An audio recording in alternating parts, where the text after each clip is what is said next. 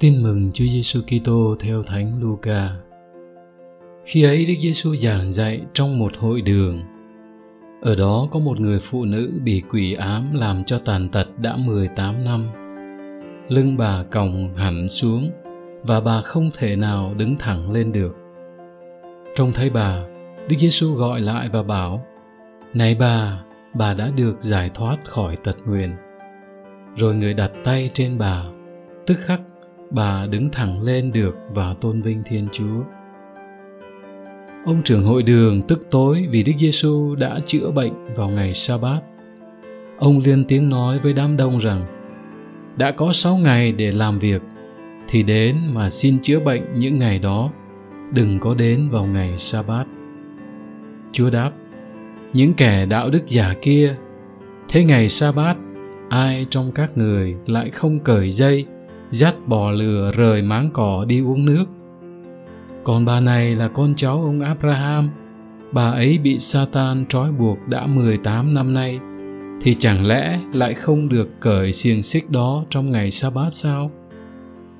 Nghe người nói thế, tất cả những kẻ chống đối người lấy làm xấu hổ, còn toàn thể đám đông thì vui mừng vì mọi việc hiền hách người đã thực hiện suy niệm và cầu nguyện. Có thể nói xấu hổ là phản ứng tự cảm thấy hổ thẹn, ngại ngùng của con người khi nhận ra mình đã làm điều không nên làm hoặc đã không làm điều mà mình nên làm. Cuối bài tin mừng hôm nay, tác giả ghi lại hai phản ứng khác nhau. Những người chống đối chúa giêsu thì xấu hổ, còn dân chúng thì vui mừng tại sao những người chống đối chúa giêsu lại cảm thấy xấu hổ? Tin mừng kể về một người phụ nữ bị quỷ ám làm cho tàn tật đã 18 năm, lưng bà còng xuống và không đứng thẳng lên được. Bà đã chịu đựng tàn tật như thế trong một thời gian rất dài và chắc chắn chịu nhiều thiệt thòi, bất tiện trong sinh hoạt và tương quan. Vì bà bị satan trói buộc nên bà không thể tự mình thoát ra được vì bị còng lưng nên thế giới của bà, phần lớn chỉ ở dưới mặt đất. Bà không thể hoặc rất khó khăn để nhìn thẳng vào người khác, nên chắc chắn rất mặc cảm và tự ti. Sống trong một hoàn cảnh xã hội với não trạng do thái, vốn cho rằng bệnh tật là một hình thức bị trúc giữ, thì bà đã khổ sở, cô đơn, tuyệt vọng biết chừng nào. Trong đám đông những người đến hội đường ngày hôm đó, chúa giêsu đã nhìn thấy bà người không chỉ thấy bà bị còng lưng, hiểu được bà đang bị Satan cầm giữ, mà còn thấy những nỗi đau khổ giằng xé nơi thân xác và nhất là nơi tâm hồn bà suốt một thời gian dài. Người không chỉ nhìn thấy và cảm thương trong lòng mà thôi, nhưng còn hành động bằng cách giải thoát bà khỏi tật nguyền. Người không chủ ý vi phạm luật cấm chữa bệnh trong ngày sa bát nhưng đặt quyền sống khỏe mạnh an vui và hạnh phúc của bà lên hàng ưu tiên. Nếu ngày sa bát người ta có thể cho súc vật đi uống nước để chúng được sống khỏe mạnh, thì không có lý do gì từ chối quyền được sống an mạnh của người phụ nữ đáng thương này. Trái lại, đứng trước số phận của một con người nhiều đau khổ, thiệt thòi và gần như đứng bên lề cuộc đời như thế, ông trưởng hội đường và có lẽ cả những người khác nữa chỉ nhìn thấy việc vi phạm luật sa bát mà thôi. Vì bị nguyên tắc giữ luật cứng nhắc trói buộc, có lẽ họ không thể nhìn thấy, lại càng không cảm thấu được nỗi đau giằng xé của người phụ nữ bấy lâu nay vẫn ở trong hội đường của họ. Họ không thể chấp nhận việc bà sống một cuộc sống bình thường, được mưu cầu sức khỏe, được tôn trọng phẩm giá, được có những mối tương quan xã hội như bao nhiêu người khác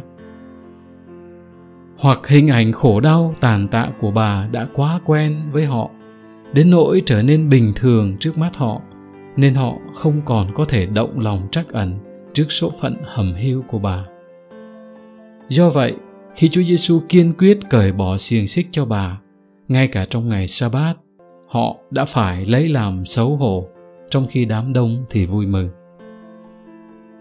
Tin mừng không giải thích lý do tại sao họ cảm thấy xấu hổ. Phải chăng họ xấu hổ vì nhận ra mình đã sai khi quá chú trọng việc giữ luật sa bát mà ngó lơ một con người phải chăng họ xấu hổ vì quá khô cứng lạnh lùng đến độ nhẫn tâm trước số phận đáng thương của người phụ nữ hay họ xấu hổ vì chột dạ trước lòng thương lớn lao của Chúa Giêsu so với sự hẹp hòi, ích kỷ, thiển cận của họ. Hoặc họ xấu hổ vì đã quá vô cảm, vô tâm, vô ý đối với một người bao lâu nay vẫn ở giữa họ với một bộ dạng kỳ dị và khổ đau mà chẳng hề bận tâm. Dù xấu hổ với bất kỳ lý do nào, xấu hổ một cách tích cực vẫn còn hơn là không hề biết xấu hổ có lẽ trong đời chúng ta đã nhiều lần xấu hổ nhưng xem ra phần lớn chúng ta xấu hổ vì đã để cho mình rơi vào một hoàn cảnh hớ hênh hay đáng trách nào đó.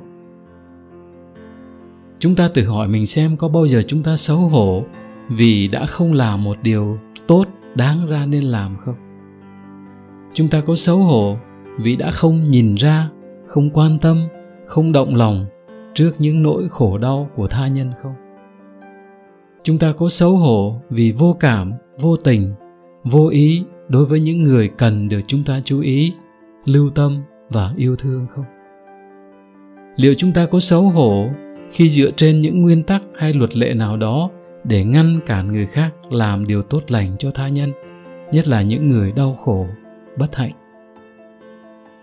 Không làm những điều đáng xấu hổ là điều tốt, nhưng biết xấu hổ xấu hổ cách tích cực, xấu hổ để biết nhân ái hơn, bao dung hơn, có tình người hơn, vân vân, thì cũng là loại xấu hổ nên có đó là sự xấu hổ của lương tri làm người vậy. Lạy chúa giêsu xin soi sáng để chúng con biết xấu hổ đúng lúc, đúng hoàn cảnh, để trở nên những người sống có tâm, có tình, có lương tri, nhất là trong một xã hội mà nhiều người không còn biết xấu hổ nữa. Amen.